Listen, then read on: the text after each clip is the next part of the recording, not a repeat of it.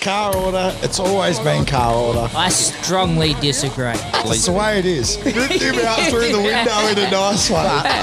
Just so I can go down and drink a carton while everyone punches on. Just pisses me to tears. That's the worst thing you can do. You shut up, you hack. Talking about boat ramps. This is what I wanted to get through from Yeah, the what he start. said. Oh, you just been an idiot.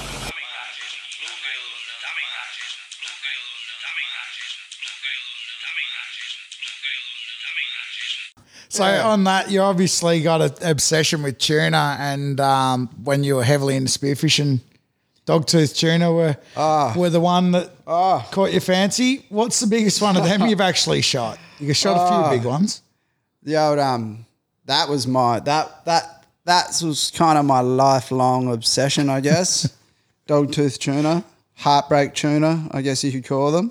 Oh, they're bastards. oh, they're they- absolute pricks. they literally like the highs and lows of dogtooth tuna. Like um yeah, they you get obsessed with them and just everything about them. They're so hard. Like for starters, you know, they're such a powerful fish that with really soft flesh, and the country they live in. Yeah, they in- like to go to the bottom like they, a, and they like go a to cod. the bottom. yeah, they're a tuna that acts like a shark and then acts like a cod, and then like yeah, they play with your mind. Because they're actually a mackerel, aren't they? Yeah, they're mackerel. Yeah, yeah. They don't know what they fucking want to be. Nah, no, nah, they're confused. Yeah. But they're definitely uh, um, and they just you can't nut them out. Like you know, you'll be punching you know thirty to forty meter dives all day in a raging current off a big drop off, and then like you know someone drifts onto the reef in eight meters of water, and there's a Yeah, there they eighty kilo one right there. Shoot it from the surface. Yeah. Um, same thing, but yeah, the biggest tuna, the biggest dog tooth I've shot, I've lost. Yep. Which is uh, generally you would um, you'd think is the story with most. Um, Yeah, I'm, I'm. I'm one of them. Yeah, I've lost you- I've lost some monsters. Yeah. Let's Same. start ticking them up. Ev- everyone. I mean, it goes on. Um, there's so many variables. Gear failure, uh, just the Sharks. sharks, the you know the shot the shot pulling. My biggest the biggest one I shot, I think I um I point blank shot this thing like two meters away, just straight in the back of the head. Like you're gone. You know this thing was like big fish. Like, I'd be you call it in like the eighty to ninety kilo range, which for a dog tooth, you know, is you know two hundred pound dog tooth. That's it. That's the, the benchmark, the goal. But yeah, and just like you're just like, oh, you're mine, just shoot this thing, and then boom, the thing goes down, pulls your two floats down, and then you know goes pulls your two floats down twenty meters, and all of a sudden, boom, sh they're just flying back. You know, as soon as you see those floats come hurtling back to the surface, it's literally just like, yeah, someone just stabbed you in the heart. You know, it's, it's the worst feeling in the world for um for anyone. A lot of people will be able to, you know, Sympathise. sympathise on that one. Oh, yeah. and you know, and it doesn't just happen once or twice. It's happened a few times. You know, shots pulled. I've had like seven hundred pound cables snap. Yeah. just the power and that in the first run, or they've taken you into the reef. Um, but uh, you know, I actually the dogtooth tuna, I sort of felt I got like I'm one of those like fluky bastards, you could say that straight off the bat before I even got obsessed with them, I um I managed to nail a big one. Uh, but you know, because I've been dive, I've been diving all my life, and you know, seriously spearfishing since I was like sort of 19, 18, 19, and So where'd you start off? Where, where uh, you originally up, from? up here in I grew up in Roban.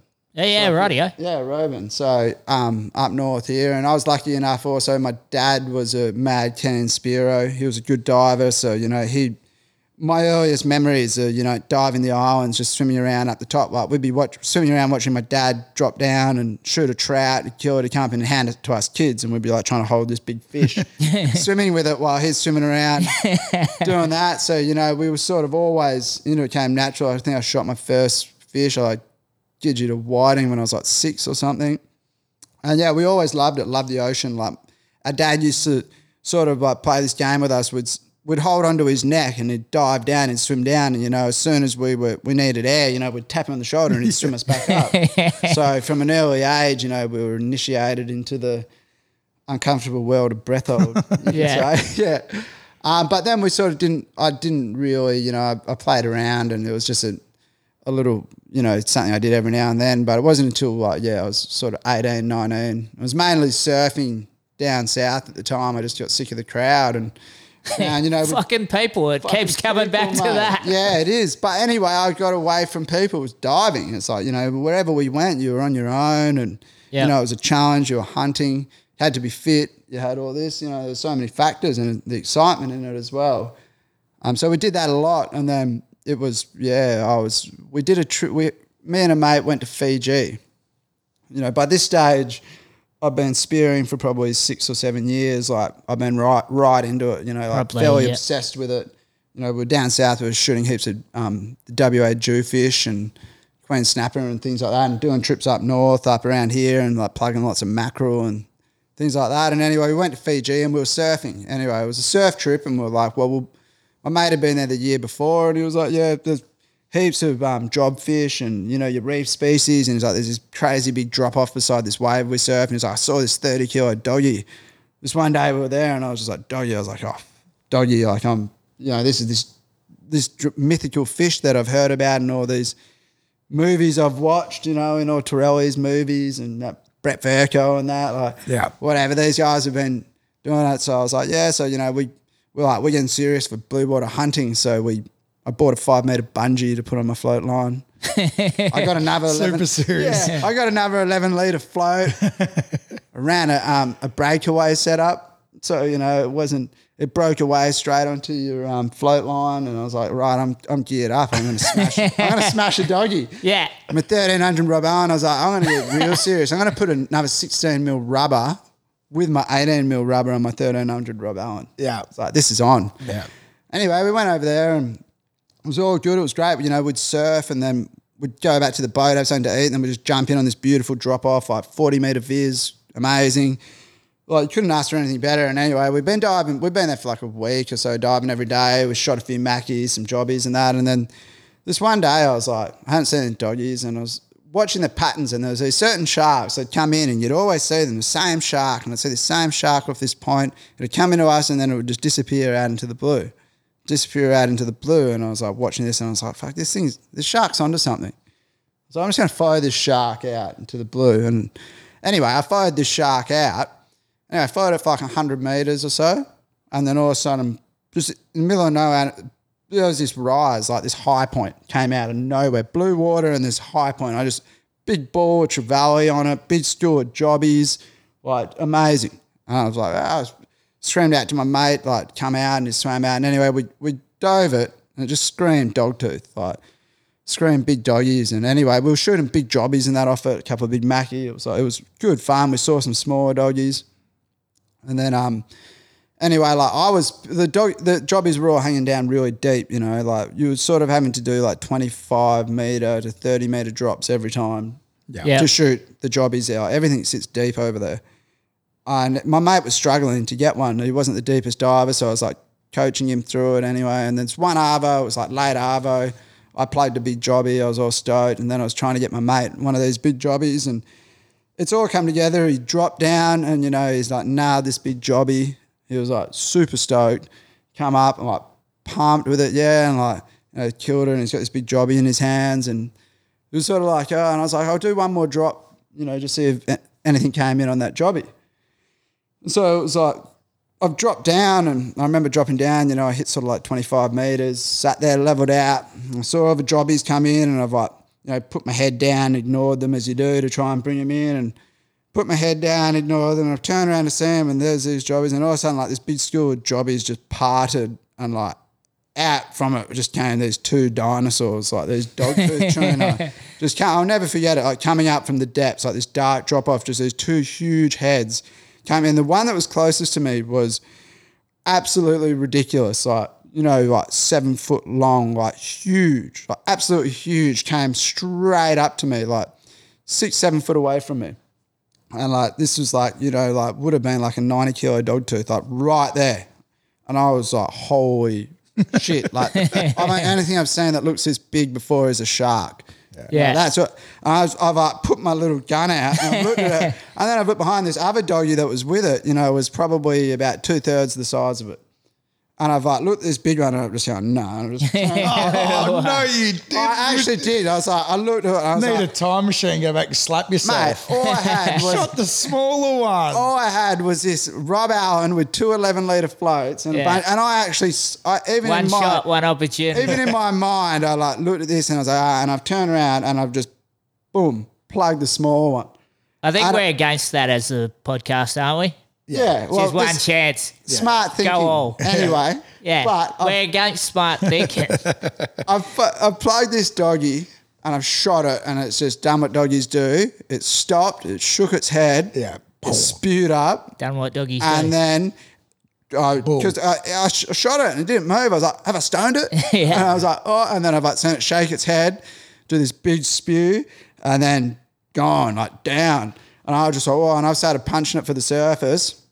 My breakaway is gone. I've gone, and then all of a sudden I've um seen my floats come flying past me, and then I've looked and I was like, my floats. There's something wrapped in the floats, and I've looked and I've looked up, and my mates, my mates holding onto his prize jobfish.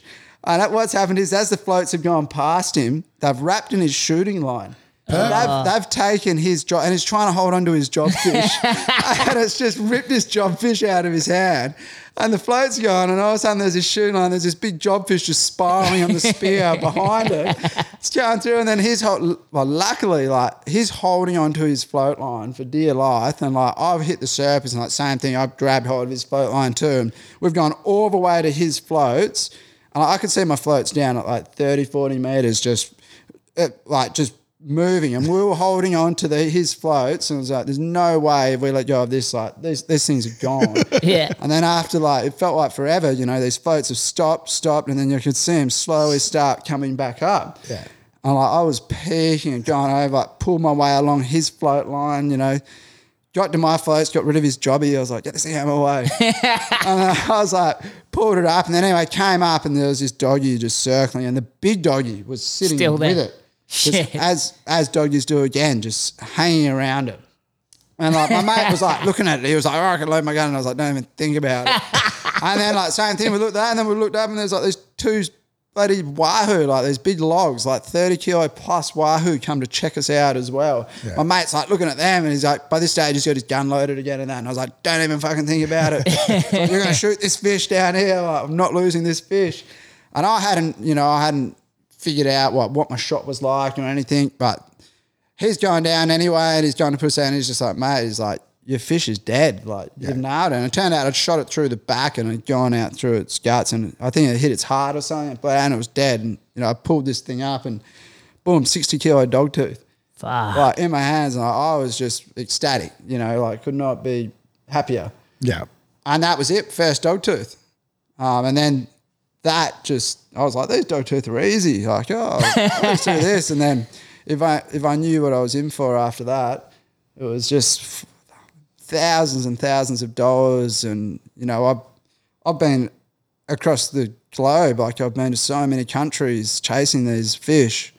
I, yeah, everywhere. Like probably, you know, I've done the whole Pacific. I've done all of Indonesia. I've gone all the way up, you know, through um, Thailand to the across the Andaman Sea in like a rickety old Thai fishing vessel. And, Just you know, chasing, dogtooth. dogtooth, and then yeah, all the way to everywhere, to the ends of the earth, really. Um, and then you know, like it's so hard. There's so much heartbreak, stuff going wrong. I, I shot Indonesia. I shot a bunch of um, good dogtooth there. That place is wild. Like we crossed, went to these villages. Like you know, we'd gone to spots and where we were like the second white person I'd ever seen before over there, Timor and Papua New Guinea. Just we were just flying like four flights to random places and getting in a little local boat and going to a village because we heard there's a rock there that holds giant dogtooth tuna and Fuck, that's held, cool. They held tuna, yeah, and like we- How good would that doco be? Like, just instead of, you know, those old surfing ones they used to do, chasing the wave, just chasing the doggy. Yeah. Well, that's that's the thing, you know, and it, it goes hand in hand, like being a surfer as well. And most of the places where the dogtooth are is there's surf too. So we do surf and dive trips, and Yep. you know, we put ourselves in a lot of um, dodgy situations. Like we've had some really heavy close calls in some of those countries as well, where we've, um, you know, like almost died, like thinking we were going to die. Um, or to chase a dogtooth tuna. you know, we had one place where the boat literally left us. These Indonesians. Um, it was with Benny from here as well. Like we hi- we went to this little remote place in the middle of nowhere in Indo, and there was this little rock that we wanted to dive. You know, forty mile offshore or whatever, and we managed to pay to get this fishing boat to take us out there. They were all excited. Oh, we're going out to this rock, rah, and there's a bunch of them all came as well. And then we were the chick we were staying with this Indonesian chick. Her son came with us as well, and we went out there and you know, we, we got smashed the whole way out. We got there, it was rough as all night. The next morning, they're just like, we're out of here. Like, we're going. We're like, nah, we've paid you to take us out here. Yeah. You know, like, the night before, we were anchored in this place and we had to ditch the anchor because it was too rough. We had to go around the lee of the island. And they were like, no, no, no. And then we did one drift and we saw doggies and they're like, oh, we go now. And it's like, no, we, we paid you. We're, we're staying out here. Yeah. And like they were starting to get pretty, you know, they were they were freaking like they, they hadn't slept all night and that. And then we did one more drift and then we dropped them off and they came up, dropped us off, and then all of a sudden like we were drifting, we saw those. I shot a big jobby. I was like, oh, I'll call the boat. And I popped my head up to look for the boat, and they were gone. They were Oh like fuck. they were like seven, eight hundred meters away, steaming the other way. Yeah. And like, I was like, fuck, they've left us. They're gone. That's it. And Benny's like, oh, we we're waving and that. I was like, oh, and I saw them going around the corner. I'm like, they've gone to get their anchor they've dropped. Yeah, That's it. And yeah. I've just said Benny, I've like, I've ditched all my gear onto him. Yeah, the current. I was like, I'm going to swim for them. Like, I got to make that island. So I just had to like, against the current, everything, like overarm it to them. And it took me like 20 minutes. Like I was screaming as hard as I could. And I was just like peeking. I was like, I can't believe this is happening. Like we're actually yeah, is abandoned. The end of it. And anyway, I made it around the corner of this island. Like Ian Phelps would have been proud. Like I was, I don't know how I did it. I made it around. You just crossed two swimmers and, And they've even just, better. they've just pulled this anchor. They've pulled the anchor on board. Yeah. And they were going for the mainland. And I was swimming and I was like 30 meters away from us. And I was screaming and waving. Sort of, they were like looking around. And then this, this, the son of the chick we were staying with has seen us all of a sudden and started pointing at me and started like yelling to the other guys. And I was just, I could see them talking between themselves, talking between themselves. And the last minute, they just took the boat out of the gear. Yeah. And like, I've had to swim to them. They're like, I knew what they were doing. Like they had Yeah. all our gear on board. They had everything. Fuck. They they were leaving us. We were gone. And if I hadn't made it to them in time, and if it wasn't for the son of this chick that was there, and anyway, I was just like pointing. I was like, "Go get Benny." He was like a k away at this time, Yeah. like floats waving in the current. And I've, we've gone and got him, and then he's coming, and he was like, I was like just about in tears. I was pretty much was. I was like, "This is gnarly." Yeah. We went back anyway. We didn't speak a single word the whole way back. You reckon they had the same conversation we had where they were just like, I fucking Oh, don't mate. like people. yeah, life's, life's cheap for them. Like, no, life doesn't mean as much. It's a different place. Like, Yeah, they yeah, yeah. literally, they would have been like, we've got all their bags, we got the gear, they've already paid us." Yeah, like we're fuck just these guys. We'll just say they disappeared. Yeah, like, yeah. no one will ever know. And anyway, I- when this young mate started coming, they must have been like, "Oh well, we got witnesses. We can't kill him as well." and anyway, we got back and then we went and then yeah, we were staying. And this chick we were staying with, this old Indo chick, she was like, "Oh, we talked to her. We told her, haven't she?" goes, "Oh yeah." She goes, "My son was really worried for you. Those fishermen are bad men." She was like, "Yeah, he was really worried. Those fishermen are bad men." yeah. And like, so what he must have heard them saying, and then we were like, "Wow, we do all this for tuna." Yeah. For a Spirit doggy. tuna. Yeah. Like, we've had many experiences like that, and you know, that, but that's I mean, just a bad one Yeah, yeah. there's many Obviously, like good ones are good ones. You know, the the boys and all that. We've sort of had a ball everywhere we've gone. We've met some really good people. Yeah. Um, I'm really lucky, especially with my diving like that. One of my good mates, Brandon, from over in the states, is you know same thing. Just another guy that's obsessed with diving and loves it as much. as I had the same bug, the same fever, and we've sort of done a bunch of trips together. And he's smashed a lot of good fish. You know, he's yeah. pretty much, um, you know, shot some of the best dogtooth tuna in the world, really, more than anyone. Yeah, okay. So to sort of tee up with him, and we did some trips, and that's back to what you were saying about, you know, the biggest ones we got. We were actually in Japan, which is the last place on earth you think you'd find dogtooth tuna or anything swimming in or the ocean.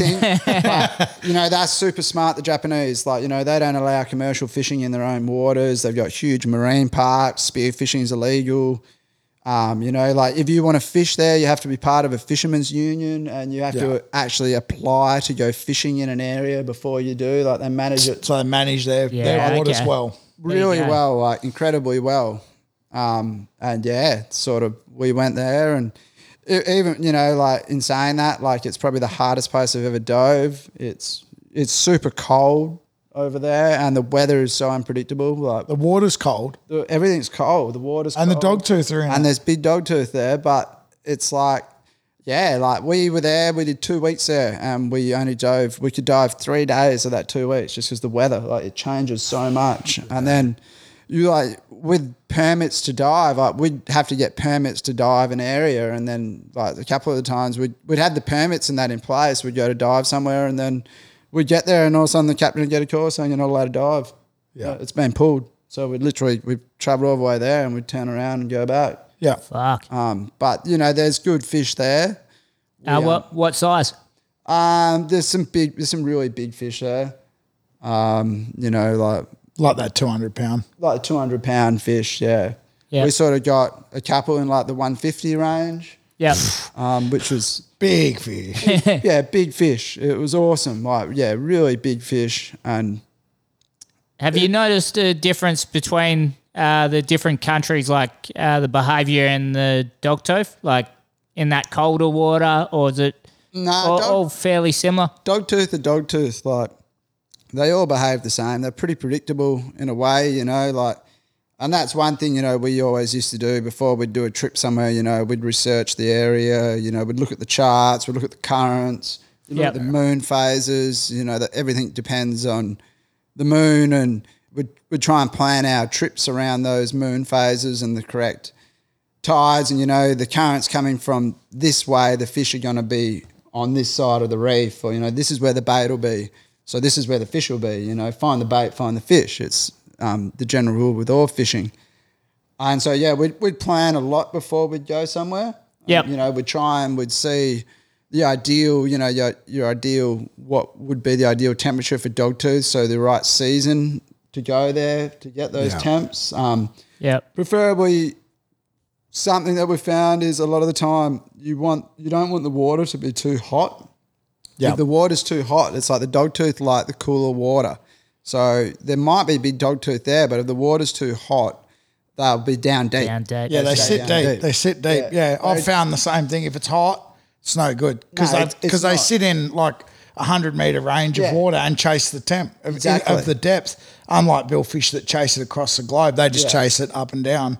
But that's the thing. It's like you look at a dogtooth tuna, you look at the eyeball on a dogtooth tuna. It's made to hunt in the deep or at night. Nighttime, yeah. You know that's the thing with them. They um, as divers, they will only come. We're limited to the you know the depth we can hunt them in. So you're either going to get them the the early morning or late arvo. Yeah. Or you know, on the the right time of year when the water's if there's a strong upwelling somewhere, you know, you get cold water pushing up, it'll push the fish up as well Yeah. Or they're gonna.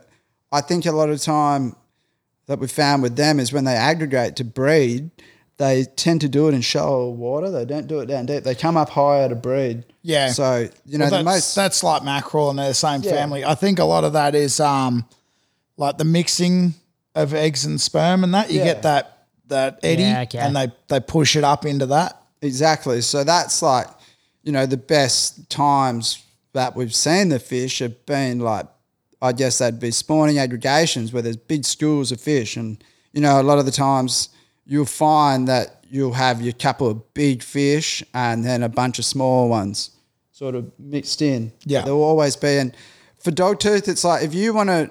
If you want to spear a big dogtooth, like you have to be the first person to dive that spot. Yeah. You know, I think dogtooth are very territorial. You know, they actually are quite a residential fish, unlike the other tunas. Yeah, yeah. So, if you know, the biggest fish, there'll be the dominant fish in an area. So, if someone's dove a spot, you, you want to be the first person to ever dive a spot, and you'll find the dogtooth there.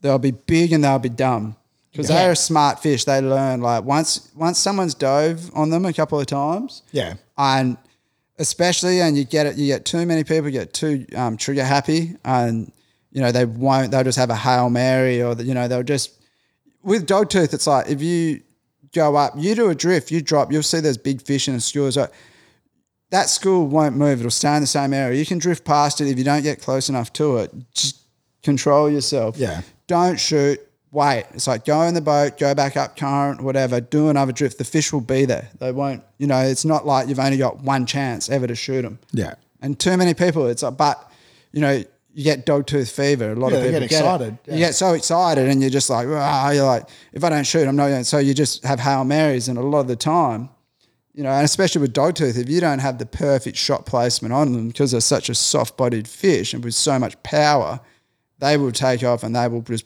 they will tear your shafts. Like we've had dog tooth saw themselves in half. Like I've had, like I shot a big one at Scott Reef when we did a trip there. We- I shot a really big one and I was too close. I, so I, I waited trying to, it just Yeah. wouldn't go away and I've shot it and it was a good shot, but I've clean threaded it. Yeah, I've had And this I put too. it on the cable, and this was like this same thing. This was in that 150 range, and it took off and just buried the floats, and the floats went down 20 meters, and boom, straight up. And I knew I shot it. I saw the spear just punch out the other side. I knew I was like, this fish is, it's Yeah. gone. I might as well say goodbye right now. Yeah.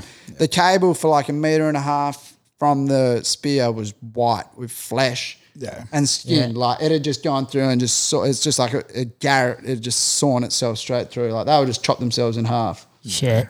So I mean, and that's the thing. It's like if you don't have the the perfect shot placement on them, yeah, there's there's so many factors that have to come together to land one of those fish. Um, you know, finding them is one thing, and yeah, shooting them's another. But that honestly, that's like twenty to thirty percent of it. landing them's the hardest bit. landing them's the hardest bit every time. And I mean, the hardest part with them as well is it's teamwork. Yep. Um, you need to have, you need to dive with someone who's, you know, is turned on. You need to work as a team. It's like you're going to get that fish together as a team. It doesn't matter who pulls the trigger, if it's you or your friend. It's like you know we'll have someone.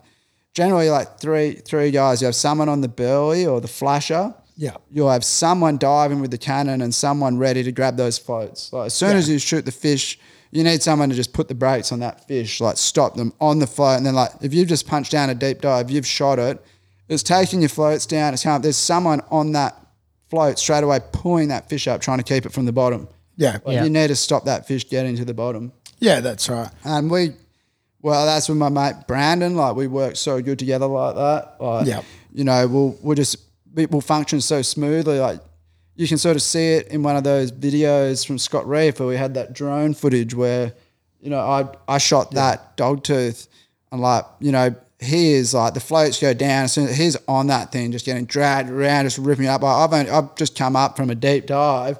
You know, I'm still recovering swimming and he's already, you know, like trying to rip that thing down, getting pulled under. I, I recover, I come over, you know, pass the gun over, grab on the float line, I start on it Yeah. then. And it's like that combo like that working together. Yeah, You know, that's, that's how you're we've gonna get it. That's how I've typically done it as well. And um, a lot of the time, you'll run one guy with just a reel gun and one guy with the cannon.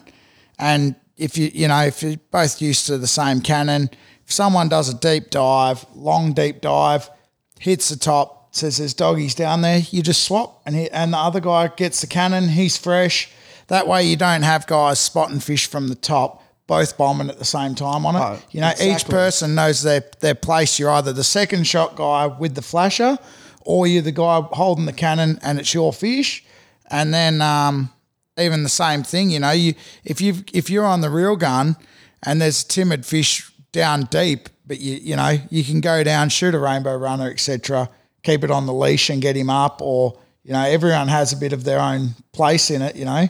And then just because you've shot the rainbow runner, you can hold onto it while old mate has a dive. But then as soon as he gets up, you swap over. He can hold the string while it's flapping around down there, and Yeah. you can have a dive. You know, like it. Then, you know, when you're with the right guys, you're not worried. Like you said, who pulls the trigger? It's just, um, you know, you you want the, the boat to get the fish. Yeah. Do you guys think you're fairly lucky in that way, or whether it's luck or or just from who, who it's been? But there seems like a fairly close uh, community of spear fishermen sort of spread across Australia that is sort of, uh, I don't know, been fairly helpful for each other. There, there is there is a fairly close, but then you, as you can understand, like not many people want to talk about it. It's like the amount of money and time and effort that you've put into, you know, exploring these places and Yeah. refining your gear and your techniques and things like that. That you know, it's all good. Like I don't, you, you're helpful in that, but especially yeah, when a location wise, you a lot Yeah, of- yeah, well, yeah. Obviously. You're, you're not going to tell, like, you know, I'll, I'll give a broad, you know, I'll say the country we're in, but I'm not going to tell you exactly where we Yeah, yeah. or what that, you know, there's tips and that. But yeah, we'll chuck the coordinates up on YouTube. yeah, there's there's certain things that you're never going to say. But I, you know, I don't believe in trying to keep. I, I you know, I want to help people land their dream fish and that. You know, Yeah, yeah. we can work together. And a lot of people, like when you're starting off, you, you sort of don't really know much about it. Um, yeah. you know, it's always helpful. Like I think I used to watch all the vids of the crew that you know I knew we're doing it and that, and I'd try and glean as much info as possible. And to put it down simply, I'd hate to see um, just less fish get injured and lost as well. Like the way I look at it, the more detailed info people have, the more chance they have of landing their fish and losing their fish. Yep. Yeah. Um, and that that is a like a massive factor in it. And that's like a lot of guys have said as well with that the sort of the landing the fish and so I was trying to talk about before with the patience is, you know, you're never going to shoot uh, 70 kilo doggy when you're shooting over 10 kilo ones and the 20 kilo ones and all the small ones, you know, like Yeah. you've literally, you've got to be so patient. It's like you can, you've got to wait for that one fish to come through because the amount of times we've done it as well, you've been like, oh, I'm going to plug this 20 kilo doggy and you shoot it, goes down, and then all of a sudden there's an 80 kilo doggy trying to eat it. and you're just like wigging out, like looking around, and you know there's no one there. Yep. Like oh, that's one of the massive things as well. But it's also like, you know, that 20 kilo doggy is going to grow into an 80 kilo doggy one day. too. Yeah, yeah. Yeah, that's oh the next generation's That's 80. it. That's dead right. And I mean, you will spook the fish. That's why, you know, I think a lot of the older school mentality of like blatting a heap of fish and you know getting a photo holding you know six dead doggies or whatever. It's it's not that, and it's like you know it is. It's about that one fish. Yeah. So I'll do trips where I I wouldn't even pull the trigger. I put I wouldn't even pull the trigger once. You know, I've been walled by doggies and stuff the whole time, and I just haven't seen that one fish. Yep. But then every now and then, you know, I'll have someone there. I'll be like, one of your mates, Eggy, he's a good diver, but he's pretty soon. I'll be like, I'm sure there's a good fish here, but I was like, I just need a bit of commotion. I'll be like, oh, Eggy, look at that 20 kilo doggy. Like, you should shoot it. oh, you reckon? It's like, yeah, yeah, yeah. And he'll shoot it, and then he'll, I, I'll just be like, where's this 80 kilo one? Like, just waiting, yeah, just like, you know, because that's with doggies and that, they think they're sharks. It's the, the best thing to get them is to, Yeah, have something else. shoot there. something else. Shoot, you know, shoot a small doggy. Like you, you know, you can be selective like that. You can shoot a doggy, or you shoot a rainbow runner, or something. If possible, a mackerel, or something like that. Just some, some commotion in the water. Like commotion's the best thing Yeah. in a way, if you can. So, uh, oh, you go. I was going to say, I think that community thing, Australia and worldwide, you're saying too, Squarely, is with the top divers, spearfishermen, and people around the globe, like Nate's saying, you don't just want to give it all away, what you've No. got locally too. So, you know, there's a lot of um, relationships that are formed where, you know, guys will go to someone else's home area and get shown all the good shit no one else gets to see because there's no threat of them they don't have their own boat there. They're not going to live there. They're just coming for a week. They won't go without you. And then you return the favour back, you know. Yeah, like sort I'm of the tra- trade off. yeah, I'm sure Nate's done done that with Brando. Had him here, and he's had him there, and then everywhere else in between. And and most of the you know most of the guys you dive with, so you get the really good guys like that, and they um and you yeah you you get a lot back from what you give, without the threat of you know. It's like here's my best whatever spot, and then it's like, oh yeah, I've just bought a boat, and you're like, fuck, that's all I needed. Exactly. You know, so I think there's a lot of that goes There, on. there yeah. is actually like, and you would be surprised the the the whole like the spearfishing community worldwide is like quite generous. Like I've had guys, and you know I've never even met before from over in remote places wherever. You know, we social media is one good thing for that. Like we've sort of met up and talked, and they've been like, come over and you know try and shoot one of these fish and.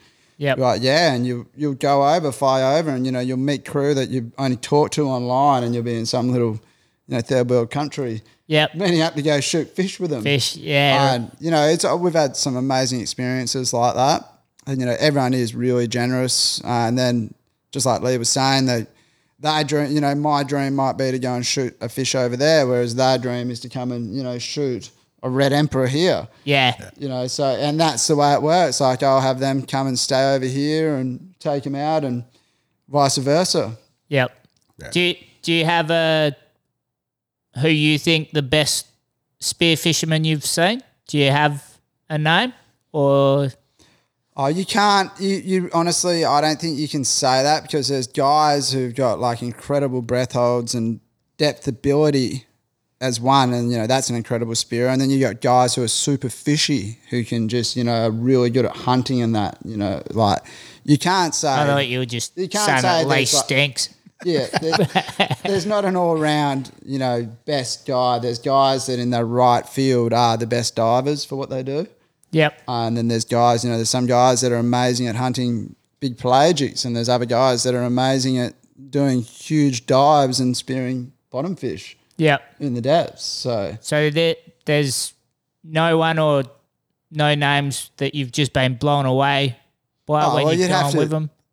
you'd have to say like there's the guys like Tim Mack and that who you've dove with Lee a Yeah, fair bit, and like Tim's that's phenomenal. You know, they're just naturally good divers who are doing you know crazy things. They're diving really deep and they're shooting crazy species that in places where you didn't think it'd be possible to go To do it, yeah. as a diver, and then. On the other foot, you know, you've got the guys like Brandon and that, who is he's a really good deep diver too, and he's just super fishy guy, and he's shot some amazing tuna like dogtooth and yellowfin. Like that guy shot like you know, like, I think it was like 350 pound yellowfin, like unofficial world records, and just going to places people had never been back in the day, and been really driven enough to do it. And so yeah, there's like yeah, it's kind of a broad a broad scope of that. yep.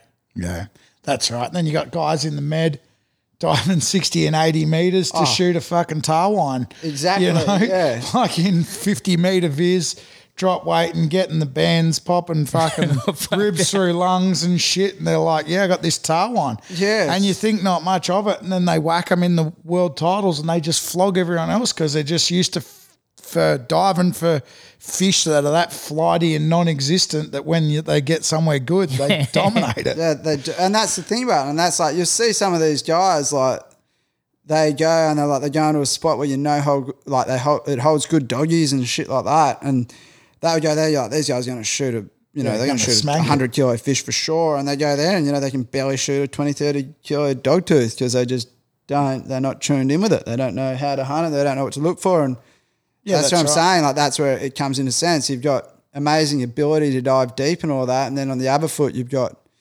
amazing ability to be able to hunt certain fish as well. Yeah. So Yeah. it's just one of those things. It's um, you know, you can't really say Yeah. who's I, I was just thinking the same thing. Like in most ways, Leewald's a better spearo than me, but then when it comes to hunting milkfish, I just got that sense of what a big milkfish is, and I've always just killed him at it. I think the only thing you're better at is like a drowning impression. That's about it. yeah, I do that pretty well too. found your um your hidden talent. Milkfish and drowning. So, so has it always been uh, pelagics, like uh, as spearing, like your your goal since that first? Um, nah, I've I've kind of um I've gone through everything, like, and that's one thing that's led me to Blue Marlin, I guess, as well. Is I've as far as spearfishing goes, I've kind of ticked everything that I've ever wanted to do. It- It's uh, I'm I'm pretty like focused on the fish, and when I I want to get that, I'll be like, wow, I want to get a big red, you know, and then that's all I can think about is big reds, and then it's like I'll get a big red, get multiple big reds, and then I'm like, wow, what about you know a big mackerel? So I'll go, you know, I'll get big mackerel. Yep. And it's like, well, what about, you know, Wahoo? And I go and get big Wahoo. Um, so yeah, no, I've I've kind of gone through my whole there's a list, you know, all divers have got the list of, you know, they want to Yeah. get a fish over a certain weight. You know, it's like mackerel Big over milk 30, fish. Wahoo over 30, big milkfish over 10. Yeah. Um, reds over 10, you know, big scarlet Yeah. um, you know, big WA Jewfish. Or, as you know, there's like you set yourself these goals that you want to achieve, Yep. and then it's like you'll chase them, and it's good because you've got something to work towards. You know, it's a challenge, and but then it's like once you achieve it, You got to find something else. you got to find something else, and you sort of you keep moving on. You got to Yeah. keep finding Yeah. something to like you know drive yourself towards getting that fish, and then and I mean that's what I'm in the same sense. Like that's if you were like too, Lee, like you've shot a lot of good fish now, and then you kind of go like sort of get to a point where you're like, all right, what now? Yeah. Like, I've kind of I've you like think about it. You're like, I've already done this. I've done that. It's like you enjoy doing it, but then it's like you need to find something that drives you. That sort of you, know you got to have that passion and Yeah, that's right. And that's where, as far as fishing goes, bill fishing ticks a lot of boxes is the difficultness. Like the those days you've had out with the tuna and the bait balls and that, you can't just replicate that and make it happen. Where, you know, like spearing trout or bottom fishing for snapper or anything like that, you know, a lot of guys go, oh, marlin fishing's boring and I like bottom fishing. You know, there's action all the time, but it's like if if any of us three want to go out and catch a snapper or a red emperor or whatever tomorrow, we just go out, we get it, we come home, Yeah. and then we do it the next day, and then we do it the next day. All three of us, we want to catch a grander. Okay, let's go do it. Five years later, you know, Yeah. sixty days a year, Still yada trying. yada. It's like. Okay, let's get this thing. You know, like it's, and that's where the excitement comes from. Where, you know, you know, you your high end guys in the field of fishing are after something that not that you just can't get, you know. So and I think that's that's where bill fishing comes into it, definitely for me. Oh, I'm, and I'm in the same the same belt. Like I was saying at the start, like you know when I first came up here and that, like I remember going out with one of my mates, um, marlin fishing. We're chasing blues, and I was just like, "This is so boring." I was like, "We're sitting here, nothing, nothing, nothing." And it's like, "Oh, son, there's a rod." It's like, it's going off, and here's this blue marlin doing a thing. I was like, "This is what we sit around all day for." Yeah. You know, I, honestly, that's how it was. And then, um, like I said, it wasn't until we went out chasing. I wanted tuna because, and this sort of ticked on from my obsession of trying to spear a yellowfin. Yeah. Yep. And then, you know, there's that had taken me all around the world as well, like trying to spear a yellowfin. And then I was like, well, I'm going to go and try and catch a yellowfin. And then blue marlin came into it. And then, like you're saying, there's so many variables and things that, and same with the gear. It's like there's so many different things with the gear. It's like, what about this hook? What about that hook? Like hook up, hook down, Yeah. this, that. And it's like, it's something that you literally can't control. Yeah. And that's what's so exciting about it. And there's always that, you know, idea that you're going to catch one of these monster marlin that, yeah, it'll just Life keep you- changer. life changer. It actually is. Yeah. Yeah, and then you, the stuff that comes with it, you don't plan. You know, like you're out there trying to catch as many as you can, so that if you get a chance on a thousand pounder, you might catch it, and then you get a grand slam, and you're like, "Fuck, that was cool." Yeah. you know, as a little byproduct or whatever. And that, and that is with our fishery as well out here. Yeah, Um, but I think, and that's something that I've learned. You know, I've spoken to a lot of blue marlin fishermen, you know, from around the world, and that, and I'm like, wow, these fish, you know, they've like they're almost in the sense like they've ruined my life, and they're like, well, they're like that's been me for 20 years. Yeah. I started blue marlin fishing 20 years ago, and they're like, we still sit there awake at night thinking about them. yeah, So and they've caught hundreds. Even like you look at Eddie, like oh. those guys have literally caught thousands of blues, and it still just drives him. Like he's still obsessed with them. And, yeah. I I've that- seen I've seen Wes miss a day and like be angry because he's Yeah. heard that Ed's got three by lunchtime. It's like you've, you've done ninety days straight this year, like, and he's like, oh, I can't, I want one. It's Yeah. like Jesus. well, I think that that speaks in terms, you know, of actually how um, addictive blue marlin fishing can be in a sense. I don't know if it's different people or you know, it, like saying a, a drug addict or something. Some people, Yeah, Yeah. try So, crack and they don't think it's that great, and every you know every fourth person's just like this is the best thing that's ever happened to me. I mean, maybe blue marlin fishing is the same thing. You know, it just ticks certain people's boxes, and they just become obsessed with it. And I mean, I can see that definitely. Like, and like um, Squirrely's saying about worldwide spearfishing cultures, you know, amongst what you consider the top divers that don't just want to shoot a feed, they want to shoot the biggest whatever that's ever swam. In this town, particularly, we've got a really cool marlin culture, which helps feed it. It's not just you're not just alone, just going, oh fuck, I want to go out and catch another one. You know, there's there's a, a group of guys and girls that are just obsessed as well, and then you get them all together like we are now, and it just feeds off each other, you know, and you bouncing ideas and and the radio chatter that's out there, you know, like when you get to the ramp and I see your car and trailer and I'm like, oh fuck, he's already out there, he's beat me to it. Send you a text and you're like, I'm bloody here, east or west or north or south. Oh, okay, I'll go the other way and cover a bit more water. Have you seen one? Have you seen one? You know, oh, we just had a horse on.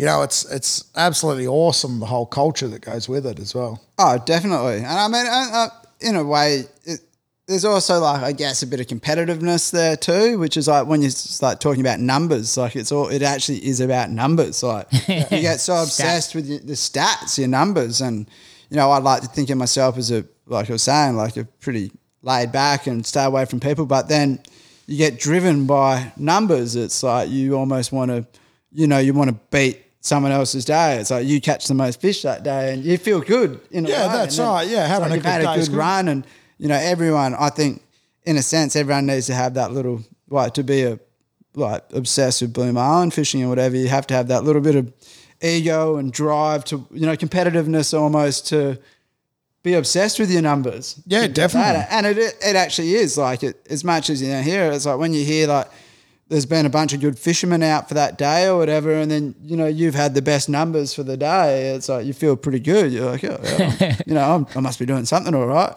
Yeah, that's right. And- don't, don't worry about that. Any time, and it hasn't been often that we catch better than Eddie, we just claim that we're better than Eddie now. That's ah. it. That's the goal on the boat. But- it's happened like twice. That's the thing with this blue marlin fishing thing though is like it's almost anyone's game. Like we'll think we'll be feeling pretty good about ourselves up here. You know, we got it dialed. We've got our hooks down, our hooks sharp. Our, you know, I'm running 400 pound leader and I'm getting the bites. And then you know some random guy will roll in from Perth who's just bought two lures from Tackle World and he goes out there and you know outdoes everyone. Yeah. in a day just hits a patch and it's like just your average Joe's going out there and just crushed the great Eddie Lawler or something. You know, Yeah. like that's just the way it happens with that fishing and that. Like it- it's crazy. And that's where it's a game of, of statistics for me. Like, you know, you can go out there and drop seven, roll on home with nothing, and feel like a wanker. Another day, go out and catch all seven and think you've reinvented the game. Yeah. So, well, you got to take it over, A long period. yeah, a long period, you know, like, and then you can sort of look at it and go, well, you know, we're going 30%, we're going 40%, we're going 50%, you know, catching one, uh, one out of every two fish that we get up in the spread. Am I happy with that? Am I not? You know, like, I, I love all that sort of stuff of it. Oh yeah, uh, I guess it's the highs and lows. Like I've had days where I've literally almost thrown my reels overboard. Like I've, I've literally cut, like I've dropped fish off the same lure like a bunch of times in a row, and I've had like a dummy spit and like cut the lure off and just like hoiked it. like, a bit of rage. I'm like, Temper it's this lure, yeah, you know, like, and it just brings out the worst in you. But then like you'll go from dropping the fish to you haven't changed a thing, and all of a sudden, boom, you bang six fish in a row off the same lure, and you hook and land every single fish. Yeah. And so you haven't changed anything, Yeah. and all of a sudden you're landing everything, and yeah. So how do you? Yeah. Well, and it happens to the best of us. Like, Yeah. it happens to you, me. Like, Free Balls was having a shocking run and that. Like that, you know. Ed has it as well. He'll go days of donuts, and Not many. it's like Blue Marlin. They just humble you, like yeah. everyone. Yeah. Uh, we better wrap this up shortly. But um, yeah, so to your spearfishing, what are the fish that stand out that you've shot? Like the ones that you're most proud of telling Oh, people? Would have been my I, my big yellowfin that I finally got. Um, yeah, in, that was in Mexico Yeah, a few years ago. How many kilos? Uh, we didn't. It's hard to say. Like we we call it two hundred pound, a two hundred pound yellowfin. Shit. And like that's what the guys there, you know, this spot, this fishing operation will be like they don't weigh any of the fish. They just like look at it. They're like, you know, two hundred pound. You know, they get big fish. They're like three hundred pound, four hundred pound. Like, Yep. and yeah, we got some. We did a trip down um, to a, one of the places there, and you know, we've been chasing. Yeah, that was my third trip to Mexico, and I hadn't shot a yellowfin yet. You know, like, I've been down there chasing them for so long, and then one day it sort of all came together. And yeah, we we'd sort of like the week before that, we'd we'd gone down into like Michoacan, like the place where Cartel Land was filmed a couple of years before. Like it was gnarly. Like you're told never to go there. Like you you're pretty much like there's a high chance of dying pretty and we were like sitting there and we'd heard we heard there was this high bank off this little town and we are like, nah, we can do it. We can shoot down there from where we are. Um, at the moment, we are in uh, Pascuales up in mainland Mexico. And we're like, nah, we'll shoot down. And the boys had the hot tip, and he's like, nah, it's safe as houses. We're only just crossing the border, going in. And we are like, yeah, yeah, we'll do it. One of our mates lived there for ages, and he's like, you know, smokes a bit of weed or whatever. And he's like, oh, no, nah, man, it's cool as. So like, do it all the time. I surf down there. So we packed up the car, we're heading down, and we're all pumped up across the border, and then we're going in and hit like this. All of a sudden, there's just like this roadblock, like that. The, this militia has dragged this log across the road. Yeah. literally armed militia walking up and down, big roadblock, and we're like, boom, we're like, Brian, what is this? And he's like, whoa, he's like, this is really heavy. I've never seen anything like this before. Oh, and we were just like, oh, and there's like these armed militia just walking up and down, checking over cars. And, you know, we sort of rolled up a bit. And he's like, he speaks he, fluent like Spanish and that. And he's like, oh, what's going on? They're like, oh, we're, we're battling the cartel at the moment. They just kidnapped one of our um, town residents uh, two days ago. So we're at war with them now. So we're actually finding them and executing them. Oh shit! Literally, and like, they've searched our car and they're like, "No, you guys are right to go through," and they've like dragged the log aside. Yeah. And we were going through and we are just sitting there like, "Holy shit! Like, what have we done?" We're going down there and like we're going to dive this bank and it doesn't even exist. There's not even a bank out there. so we've driven around out there and like can't find this bank and we can't find spinner dolphins and so we're going in and we're staying at this the only hotel in the whole town. And like we're sitting there and you can hear gunshots going off and stuff. And we're like, oh yeah, we're like, we're just gonna go and get, you know, some burritos or something. And we went down, we're sitting at this little um, market stall, like just in the street. It was all dark, and then just like out of nowhere, just boom, ten um, militia guys, like guys carrying like gold plated AK 47s with like big handguns on the hips and they've just walked in. Like, Where the yellow fit? Just look, yeah, just looking at us and like walked and it's like standing around us, looking at us, like just staring at us, and we're sitting there. It's like me and my two Seppo mates, my American mates, and we're just like, oh, we're gonna die for sure, hundred percent. And that they've gone to order their burritos, and we're just like, let's eat and go, and we've eaten and like gone and like we're standing at this place and like I couldn't sleep. I was like just waiting. I was like, any moment we're gonna get the door kicked in and we're literally gonna come and they're gonna drag us out. Like we're yeah. gonna, we're gonna die. Like it was so heavy. I was like, oh, what have I done? And then the next day we went down and we're like, dude, we gotta go. Like let's get out of here. So we yeah, we packed up that arvo and we left. But then we left and we were like, we got a hot tip. We're like, they're smashing these big yellowfin out of um, PV Puerto Vallarta. Um, they're getting like 300, 400 pound yellowfin online. Like, we got to go. So we've just like driven a full day, got there, like hired this boat. We've gone out there and these guys are like, oh yeah, like these Mexican guys are like, yeah, there's big bird piles everywhere and churning we sat in this boat and first thing in the morning we're going out and they're just looking on the radar and they're just like boom big bird pile and we're just going there and we can see like this huge bird pile and just these foamers with like big tuna. And we got there and the first two guys that were with us they've just like rolled straight in and boom one of them bladdered a yellowfin. Yeah. it's like oh it's on. And then he's like oh it's only like a 40 kilo fish or something like you know 80 pound fish. And we're like oh what I'm watching and watching and I was just watching this big bird pile like 400 meters away from us, just going on. And I was like, fuck this. These guys can stay here, take us to this other pile. like, we're jumping in and shooting a tuna. Yeah. And it worked out really good. And it's like, we got over there and it was my turn with the gun. And I, one of our mates was up in up the top on the fly bridge and he's like, swim, swim, swim. And then he's like, dive now, dive now. And like, you're like, swimming as hard as you can, hard as you can, hard as you can. Then you like you drop down and you do like a five meter dive and you're already out of breath. And then it's like murky as, and you can just see that there's big tuna just going around, going around. And then I had a couple of really big ones and I didn't pull the trigger because I thought I was too far. And then I was out of breath and I was like, I've blown it. The tuna aboard gone. Like, this is it. It's over. And I was like, you kook. Like, you could have shot. And then all of a sudden, these three tuna just popped out. I was like, oh, Hail Mary, what I thought. And I've just clean hit this one. And yeah, ended up, it went nuts, went down. I spined it and yeah, it went around and we got up. And I didn't even, because the water was so dirty, didn't even realize. I, I thought it was, you know, like 80, 90 pound tuna, like maybe 40, 50 kilo. And then it wasn't until we were pulling it up and I was like, this thing's got a lot of weight. And then I just popped out of the gloom and it's just this big cow yellowfin. Shit. I was like, clean center punched it. And Just went down and second shot it and got my ass handed to me trying to brain it. I Yep. stabbed the knife in and I missed its brain and this thing just took off and I had my hand stuck in its gills and I was literally like jet skiing across the surface with this thing just like smashing me and I had like two spears and cable all around me and I was like, I cannot let go of it. Yeah. I've ended up killing it and then yeah, we got it on and that was my big tuna. It's like there was years and years of hard work and all of a sudden I did it. How good's the story for it though? Oh, like, yeah. If you're gonna put in years, at least you know it, it should involve the cartel. Oh mate, it, it, it had. Uh, I think like that's my broad coverage of spear. It's involved everything: cartel, dodgy indos, like amount of times I've been sick and food poisoning and rushed to hospitals and yeah, know, all the for the of- tuna. yeah, all for the tuna. It's an obsession. Yeah. Um, just quickly, uh, fish that you still got on your bucket list. What do you like? Uh, fishing or spearfishing? What What's next? I still, I'm gonna spear a big West Oz yellowfin Yep. one of these days. Over a hundred.